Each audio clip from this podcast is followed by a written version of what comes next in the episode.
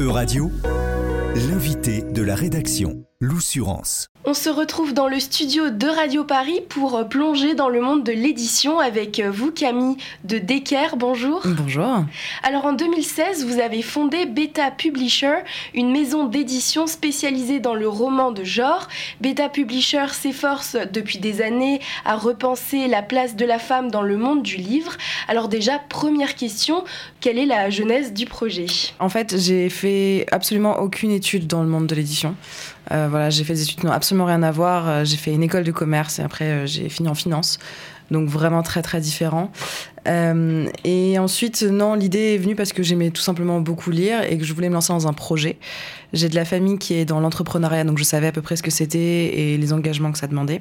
Donc c'était pas une nouveauté pour moi. Et je me suis dit, bah voilà, tu es jeune, j'avais 23 ans à l'époque. Et, euh, et, tu es jeune, tu n'as pas d'emprunt, tu n'as pas d'enfant, tu n'as pas de famille, tu n'as pas de chien. Vas-y, euh, fais quelque chose euh, avec un peu l'argent que tu as et l'énergie que tu as.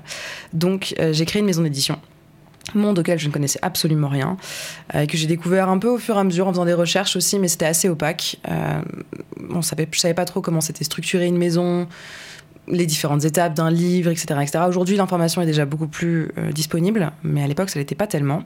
Donc, j'ai créé ma maison comme ça, j'ai trouvé mes auteurs comme ça, j'ai appris sur le tas, j'ai fait des erreurs, évidemment. Il y a des choses que j'ai bien fait aussi en tant qu'affaire, hein, sinon euh, la maison ne serait plus là aujourd'hui.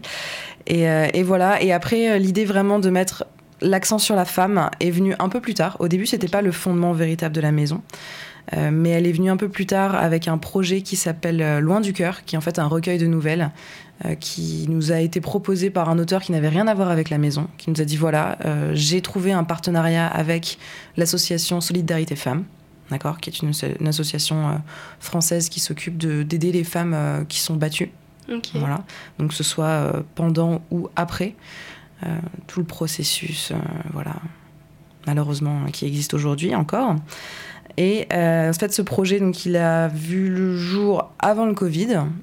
Euh, et, donc, en fait, on, donc on a mené on a mené l'appel à texte, on a trouvé les nouvelles, on a travaillé avec l'association, et tous les bénéfices du livre vont à l'association aujourd'hui. Donc, on, était, on était très contente de ce projet. On n'est que des femmes à travailler dans la maison, alors c'est pas un choix, hein. c'est vraiment parce que le monde de l'édition aujourd'hui est un monde très féminin, en tout cas dans les, dans les étudiants qui, euh, qui se lancent euh, là-dedans. Euh, donc on était très contente du projet. Et là, cette année, on a décidé vraiment de passer le pas. On a bien réfléchi à la chose. Et on a décidé de lancer une collection vraiment dédiée au féminisme de manière beaucoup plus générale. Donc pas seulement les violences faites aux femmes, mais le féminisme, peut être du féminisme quotidien, peut être du féminisme expliqué aux hommes, ça peut être même aux femmes, hein, parce qu'il y a des femmes aussi qui ne savent pas euh, véritablement ce que c'est aujourd'hui d'être féministe. En tout cas, tout les, le spectre que ça englobe. donc l'idée, voilà, c'est de lancer cette collection qui s'appelle À sexe égal. Et là, vraiment, on va axer cette partie-là de la maison d'édition autour des femmes et du féminisme. Ok, alors on va en reparler un peu plus tard de mhm. cette collection à sexe égal, mais déjà, euh, pour revenir sur votre parcours, vous, vous êtes du monde de la finance, est-ce que ça vous a aidé euh, à structurer et ensuite à diriger euh, cette maison d'édition? Ouais, ça m'a aidé, bah, ça aide toujours en fait, hein. à partir du moment où on gère un peu les chiffres, c'est facile de... C'est plus facile de gérer son argent. Euh, surtout quand il est limité, évidemment. Je, suis pas, je ne suis pas Jeff Bezos, malheureusement. mais, euh, mais oui, oui, ça m'a aidé à, bon, déjà pour le business plan. Mais bon, le premier business plan, c'est comme dans toutes les sociétés qu'on crée. Le premier business plan n'a rien à voir avec la forme finale de la société. Euh, donc, non, ça m'a permis bah, de trouver de l'argent ailleurs que parmi mes proches. Donc, c'est bien. Et ça me permet de la gérer de manière convenable on va dire, au quotidien et de faire en sorte qu'elle devienne pérenne. Parce qu'il y a beaucoup de maisons d'édition qui se créent et qui, au bout de 3-4 ans, ferment leurs portes. Euh, à cause des problèmes de gestion de trésorerie. Donc voilà, donc c'était une des, une des problématiques en fait que j'avais dans la création de la maison et qui pour l'instant n'en est plus une. Pour l'instant. Et alors, comment elle fonctionne, euh, cette maison d'édition, concrètement, avec euh, les auteurs, les autrices? Est-ce que vous avez que des femmes? Alors, on n'a pas que des femmes. On a, euh, j'ai fait le calcul, on a à peu près équivalent. On a moite-moite, homme-femme. comment ça fonctionne? Bah, Ça fonctionne comme une maison, une grande maison d'édition. Je sais qu'il y, a deux modèles de maison d'édition. Il y a ce qu'on appelle les maisons d'édition à compte d'auteur et les maisons d'édition à compte d'éditeur. Nous, on est à compte d'éditeur, donc comme Gallimard, comme Flammarion, comme Hachette, etc. Euh, la différence entre les deux, c'est qu'à compte d'auteur, en fait, on demande aux auteurs d'avancer de l'argent pour la correction de leurs textes, pour euh, leur couverture, publication, distribution, etc. Donc nous, on est passé, euh, on n'a jamais été en compte d'auteur, hein, mais on est vraiment en compte d'éditeur. Donc on prend en charge tous les frais liés au livre. D'accord? Donc l'auteur a déposé le texte. S'il nous plaît, on le recontacte, on lui fait signer un contrat. Et à partir de ce contrat-là, et ben voilà, on va dire l'aventure de l'édition commence, on le met dans le calendrier, on corrige le texte, on fait, le maquette, on fait les maquettes, on fait le graphisme, on fait la couverture et on fait la communication, distribution et diffusion. Euh, voilà à peu près comment ça fonctionne aujourd'hui et comment nous euh, on fonctionne aussi.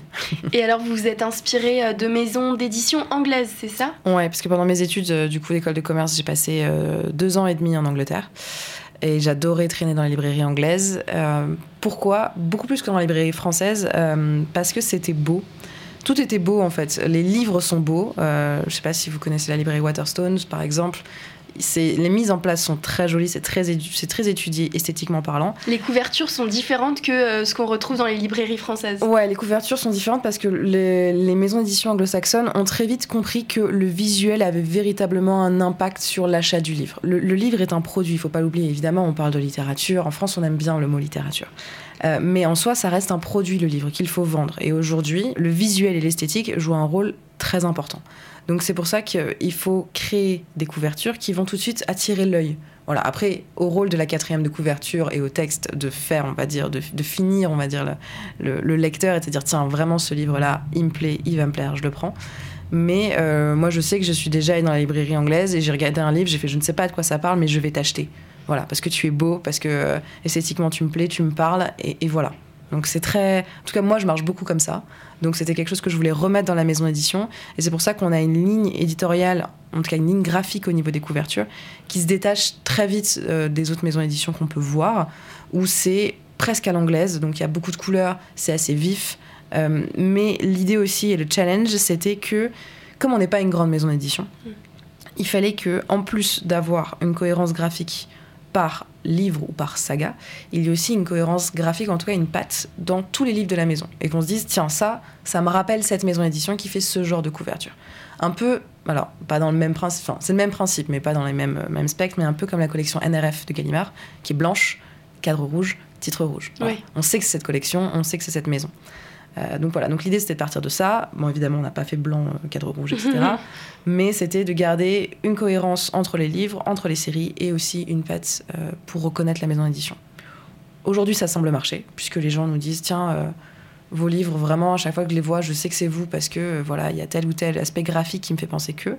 Après, on a d'autres aussi particularités qui sont des particularités qui viennent d'Angleterre, mais ça, c'est parce que c'est aussi mon côté un peu psychorigide. voilà. Euh, c'est en fait, je ne sais pas si vous avez déjà remarqué, mais quand vous prenez un livre en France et que vous mettez la première de couverture à plat sur une, euh, sur une table, la tranche est à l'envers. Oui. Voilà, donc ça c'est la France. Je ne m'explique pas ce concept. Euh, donc par contre, en Angleterre ou aux États-Unis ou dans les pays anglo-saxons, quand vous mettez la première de couverture en haut, le titre est la tranche est à l'endroit. Le dos en tout cas du livre est à l'endroit. Et je me suis dit bah quand même c'est Bon, rien ne m'empêche, en fait, c'est ma maison d'édition, je fais ce que je veux. Voilà, c'est un peu les joies du, de l'entrepreneuriat. Donc, je fais ce que je veux, je suis tout à fait libre. Donc, euh, bah, pourquoi pas euh, faire euh, un dos à l'anglaise Donc, nos dos sont inversés. Donc, on a pas mal de gens après qui m'ont qui me disent Oui, le livre, du coup, il se voit vachement dans l'étagère parce qu'il n'est pas dans le même sens que tous les autres. Je fais, pas bah, en soi, c'est une bonne chose. C'est fait exprès. voilà, c'est fait, fait, exprès, il ressort. Mais alors, c'est fait exprès aussi pour qu'il ressorte. Mais c'est aussi fait exprès purement esthétiquement parce que pour prendre une photo, en fait tout bêtement du livre, avec la première, avec le dos, bah en fait tout est lisible, tout se voit, tout se comprend et c'est beaucoup plus facile. Et alors Camille de Decker, vous mettez aussi en avant la transparence dans votre euh, maison d'édition. Voilà, parce que j'ai toujours dit à mes auteurs, euh, je ne travaille pas dans le monde de l'édition, d'accord? Je fais mon truc à ma sauce. Donc il y a des choses peut-être qui ne sont pas parfaites, c'est une évidence. Euh, il y a des choses peut-être quand vous avez été dans d'autres maisons d'édition qui vont vous surprendre, parce que voilà, c'est ma manière de travailler. Donc j'explique toujours aux auteurs un peu comment ça se passe. Et comment ça se passe, c'est qu'en fait, on a un, centre de travail, bon, numérique évidemment, qui est Slack. on a une plateforme de travail en fait, où il y a tous les auteurs de la maison dessus. Donc moi, je fais passer toutes les informations de la maison sur cette plateforme-là. Tiens au courant des salons, tiens au courant des grands moments de communication de la maison. Donc ça centralise, ça clarifie, ils peuvent retrouver l'information donc en soi, c'était beaucoup plus facile pour moi. Après, évidemment, c'est pas un modèle qui peut s'appliquer à des maisons d'édition qui ont euh, des dizaines de milliers d'auteurs. Beaucoup plus grandes, oui. Voilà, donc c'est un modèle qui, on va dire, s'adapte euh, en fonction de l'évolution de, de, notre maison d'édition et qui a déjà connu euh, certaines, certaines modifications. Donc ouais, c'est un, c'est toujours une adaptation constante pour l'instant, ça marche bien. Et comment vous entretenez le lien avec le public? Quelle relation euh, la, la, maison d'édition euh, Beta Publisher euh, entretient avec son public? Très bonne. quelle relation on entretient? Alors, pour répondre à cette question, il y a plusieurs aspects. Déjà, évidemment, il y a l'aspect réseaux sociaux, voilà, qui est vraiment la première porte d'entrée avec son public. Avant, les maisons d'édition était en fait était un maillon invisible de la chaîne du livre parce que les gens allaient en librairie, ils trouvaient un livre, ils achetaient le livre et, on va dire ils se souvenaient de l'auteur. Oui, on pensait pas au-delà du, livre euh, physique. Ouais, voilà, on avait le livre physique, on allait à la librairie, on le trouvait bien, on aimait l'auteur, on suivait l'auteur et voilà. Avec les, avec les réseaux sociaux, on a eu déjà euh, les maisons d'édition qui ont commencé à apparaître, qui ont fait parler d'eux, qui ont eu un compte, donc qui ont développé une identité. Donc ça a été tout un travail graphique aussi à repenser, je pense, dans le monde de l'édition.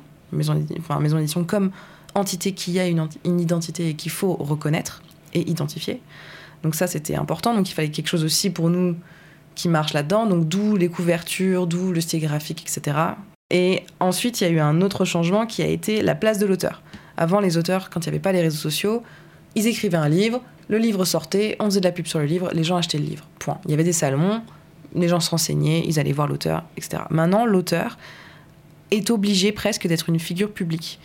Et je dis ça parce que, alors, c'est pas que dans les petites maisons d'édition, mais il y a aussi les grosses maisons d'édition qui se servent beaucoup de Bookstagram, donc Instagram, etc. Voilà, toute la partie TikTok aussi sur euh, TikTok. Voilà. Donc, pour expliquer aux auditeurs, c'est vraiment euh, des lecteurs et des auteurs qui conseillent, qui discutent des livres et voilà, c'est vraiment euh, des, conseils en fait. De ouais, c'est la traîne du livre, c'est voilà ce qu'il faut ce qu'il faut lire en ce moment, pourquoi, etc. Pourquoi ça marche et tout. Et donc du coup, il y a beaucoup de maisons d'édition qui utilisent ces trends là sur les réseaux sociaux pour pas seulement les lancer, mais aussi pour trouver des auteurs et se dire tiens, cet auteur-là, qui est en auto-édition par exemple, et qui marche plutôt bien, et qui vraiment euh, voilà, a une bonne communauté active, bah, si on le prend et qu'on lui fait sortir un livre, ou qu'on sort son livre, eh ben, ça va nous apporter des lecteurs supplémentaires et des ventes supplémentaires. Donc le monde des réseaux sociaux est à la fois devenu une plateforme de communication, mais aussi une plateforme de vente. Voilà. Donc il y a eu ce shift-là à un moment donné à, à, prendre en considération. Donc nous, sur les réseaux, évidemment, on est dans de la communication, on est dans le rapport au lecteur que ce soit dans la mise en avant euh, des livres, de nos auteurs, de nos événements, etc. On est aussi évidemment sur un rapport de vente, parce que on est une petite maison d'édition, donc la distribution est plus difficile qu'avec une grande maison d'édition. Après, vous pouvez toujours aller en librairie, commander un de nos livres, il n'y a absolument aucun problème. Mais on ne peut pas vous garantir que le livre sera sur l'étagère qui vous attend et que vous le verrez. Dans toutes les librairies euh, voilà, de France euh, et, de, Paris. Exactement. donc c'est un peu plus compliqué ça. Mais il y a les réseaux sociaux qui nous permettent de garder ce contact avec le lectorat. Il y a aussi évidemment euh, tout ce qui va être les salons, qui marchent très bien et qui sont très cool. Voilà, ça permet vraiment de voir les gens, de leur parler, soit de leur faire découvrir la maison, soit tout simplement des gens qu'on revoit en fait à des salons. Donc euh, réseau, salon. Et il y a un autre aspect qui va être un aspect un peu plus euh, terre à terre, c'est qu'on a ouvert il y a juste après Covid un coffee shop dans le 9e arrondissement qui s'appelle le Booknook ou le BKNK, euh, où en fait on a les livres de la maison d'édition qui sont en vente dans le coffee shop, mais on organise aussi des ateliers d'écriture, des conférences, euh, des rencontres avec des auteurs, etc., etc. Donc on a à la fois un moyen numérique de communiquer. Voilà, on fait des vidéos aussi pour expliquer bah, le contrat, comment ça fonctionne. Toujours, on va dire, le monde de l'édition, on va essayer de le, de le désopacifier le mm. plus possible, d'être le plus transparent possible à la fois sur les réseaux, mais aussi à la fois avec des rencontres. Euh, on va avoir du coup aussi les salons et euh, le coffee shop pour garder le lien. Et ça justement c'est important de garder ce lien euh, pour une maison d'édition qui est quand même plus petite que les grandes qu'on connaît tous. Oh oui on peut le dire oui. c'est important oui c'est important parce que en fait ça permet aussi de dédiaboliser les maisons d'édition. Parce qu'il y a aussi pas mal sur les réseaux sociaux de euh, gens qui pensent déjà que quand un auteur est publié dans une maison, il n'y a pas de travail qui est fait sur le livre. Voilà, le livre, il est pris, il est publié, on met une belle couverture et c'est parti, on fait de la com dessus. Alors, non. Tous les livres, qu'importe l'auteur, ont besoin d'être retravaillés, d'avoir un maquettiste, avoir un graphiste qui travaille dessus, un correcteur, etc., etc. Donc il y a tout un travail aussi de la maison d'édition qu'il faut mettre en avant. Donc ça c'est important, parce que c'est quand même des gens qui travaillent sur les bouquins, même s'il n'y a pas leur nom euh, nulle part sur le livre, évidemment. Et, euh, et après, il y a aussi tout un aspect où les gens se disent, oh là là, les maisons d'édition, ils euh, profitent des auteurs, parce que les auteurs vont pas toucher beaucoup d'argent sur les livres, etc. etc. Non. non, l'idée, c'est pas ça du tout. L'idée, quand on, on, signe avec un auteur, évidemment, c'est un contrat qu'on fait à deux, parce que l'auteur a un statut un peu particulier dans une maison. Ce n'est pas un client, ce n'est pas un fournisseur, c'est un partenaire avec qui on dit bah voilà, moi je prends ton livre, j'investis dessus, donc je mets de l'argent, parce qu'il faut bien évidemment mettre de l'argent pour euh, corriger, travailler le livre. Voilà, c'est du travail horaire, hein, du travail humain. Et après, de l'argent en communication, en distribution, en diffusion, etc. Production, etc. Voilà, donc un livre en soi coûte de l'argent et il n'est pas encore acheté, qui déjà il coûte de l'argent. Mais comme n'importe quel produit en fait. Mais les gens n'ont pas forcément cette notion-là. Donc il faut aussi expliquer aux gens que bah voilà, un livre, ça coûte de l'argent. Qui c'est qui investit cet argent? C'est pas l'auteur, c'est la maison d'édition. Et c'est la même chose dans le monde du cinéma. Euh, les acteurs, évidemment, ou les scénaristes, pire, eux, ils touchent de l'argent quand toute la chaîne avant a été payée et remboursée. Donc c'est le même système, sauf que là, la chaîne est beaucoup plus courte que dans le cinéma et que les auteurs ont euh, des pourcentages qui sont des pourcentages fixes, voilà, qui sont négociés, qui peuvent être renégociés en contrat. Euh, donc voilà, donc il y a pas de, la maison d'édition n'est pas le diable, elle n'est pas là pour au contraire euh, spoiler les auteurs, etc. C'est un travail, en tout cas pas nous, hein, je veux dire, on paye nos auteurs, il n'y a pas de problème. Donc on est vraiment là pour faire un travail ensemble et faire des projets ensemble parce que si le livre marche, bah, ça marche pour l'auteur, mais ça marche aussi pour la maison, donc c'est gagnant-gagnant en fait. Et alors, vous avez, vous l'avez évoqué en début euh, d'interview, Beta Publisher, il a lancé un appel à texte pour la collection À sexe égal, donc à tous les pays euh, francophones. On a la France, Suisse, Belgique, Canada. Donc, concrètement, qu'est-ce que c'est cet appel à texte? Alors, l'idée, donc, comme je disais, c'est vraiment d'ouvrir une collection euh, qui est une collection dédiée au féminisme et à la femme. là encore, on ne se focalise pas sur un thème particulier, donc pas foncièrement les violences, pas foncièrement les abus, euh, pas foncièrement le harcèlement, etc. Pas le côté négatif. Hein. On peut tout à fait aussi parler de féminisme de manière positive pour renforcer de bons comportements et euh, renforcer aussi euh, bah, une bonne image du féminisme parce que souvent il y a des gens qui disent ah, le féminisme. Voilà, ça nous saoule, c'est encore des activistes, etc., etc. Non, il y a moyen de parler du féminisme de manière posée, drôle, humoristique, aussi de manière grave, parce qu'il y a des sujets qui sont graves aussi et qui demandent ça. Donc l'idée, c'était de prendre le spectre le plus large sur le thème du féminisme et de le traiter de manière le plus vaste possible. Donc l'appel à texte est véritablement très ouvert. On cherche du roman, on cherche de la BD, on cherche vraiment tous les supports, tous les styles, même un support qui peut être un support, euh, parce qu'on a aussi l'habitude de ça, nous, qui sont des supports cross-canal. Par exemple, on a des livres dans lesquels il y a des QR codes. Donc cross-canal, ça veut dire qu'on a plusieurs supports pour un même livre. Euh, donc euh, l'exemple que j'ai en tête, c'est parce qu'on a, on a fait un, polar sur la guerre froide. Et euh, l'auteur s'y connaissait très très bien pour la guerre froide, c'est vraiment un spécialiste de la période. Et je lui dis, bah, ce serait bien qu'on mette en fait des briefs d'informations à l'intérieur du livre, euh, qui sont des vrais briefs d'informations sur la guerre froide, voilà, pour renseigner un peu le lecteur.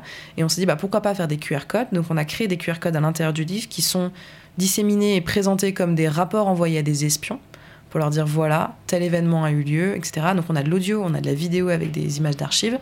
Et L'idée, c'est de faire en sorte aussi que l'expérience de lecture ne soit pas chamboulée par le lecteur. Donc il faut le laisser dans l'univers du livre, d'où le modèle des espions, du rapport, etc., parce que ça va dans l'univers du livre. Et après, euh, il faut que le livre soit compréhensible sans qu'on ait besoin de ces QR codes. Donc on a aussi cette idée-là pour à sexe égal. On ne fait pas que ça, dans, dans les romans. Hein. Voilà, donc on cherche euh, vraiment très vaste. On est ouvert à tous les sujets, on est ouvert à toutes les idées vraiment pas un problème. On a déjà des, des thèmes qui ont été déjà présélectionnés et sur lesquels on travaille aujourd'hui, avec certains textes, certains auteurs. Mais on est tout à fait ouvert à tout et en effet, tous les pays européens francophones euh, sont appelés à participer avec grand plaisir. Quel est l'intérêt euh, notamment de l'ouvrir à d'autres auteurs que pas que des auteurs français? je pense que le féminisme peut être aussi abordé différemment par pays. Hein. On n'a pas tous le même rapport au féminisme dans les pays, pas tous la même législation aussi. Donc c'est aussi intéressant de voir les différences qu'il peut y avoir et de dire, bah, au Canada, par exemple, ben, le féminisme, on rencontre tel problème qu'on n'est pas foncièrement obligé de rencontrer en France. Et ça peut aussi donner un nouvel éclairage sur euh, bah, la femme et le féminisme ailleurs qu'en France, parce qu'il n'y a pas que nous dans le monde, heureusement. Et donc, euh, si nos auditeurs, nos auditrices sont intéressés par euh, cet appel à texte, comment ça fonctionne? Euh, ça fonctionne facilement. Ils vont sur le site donc betapublisher.com. On a une rubrique qui s'appelle Assex égal en haut dans le menu. Et tout en bas de la page, donc on vous explique un peu la collection, ce qu'on attend, etc. Et tout en bas, il y a un petit bouton pour nous soumettre votre texte. On accepte que les textes qui sont finis, voilà, les projets qui sont terminés. euh, pour le moment. Peut-être qu'un jour on se dira ah là cette idée elle est vraiment géniale, mais on n'a pas le temps de travailler dessus, mais voilà, pourquoi pas. Mais pour l'instant on, accepte vraiment que les, que les manuscrits, si je veux dire, qui sont, qui sont terminés. Merci beaucoup Camille de Decker d'être venue dans le studio de radio. Merci. E-Radio vous a présenté l'invité de la rédaction. Retrouvez les podcasts de la rédaction dès maintenant sur euradio.fr.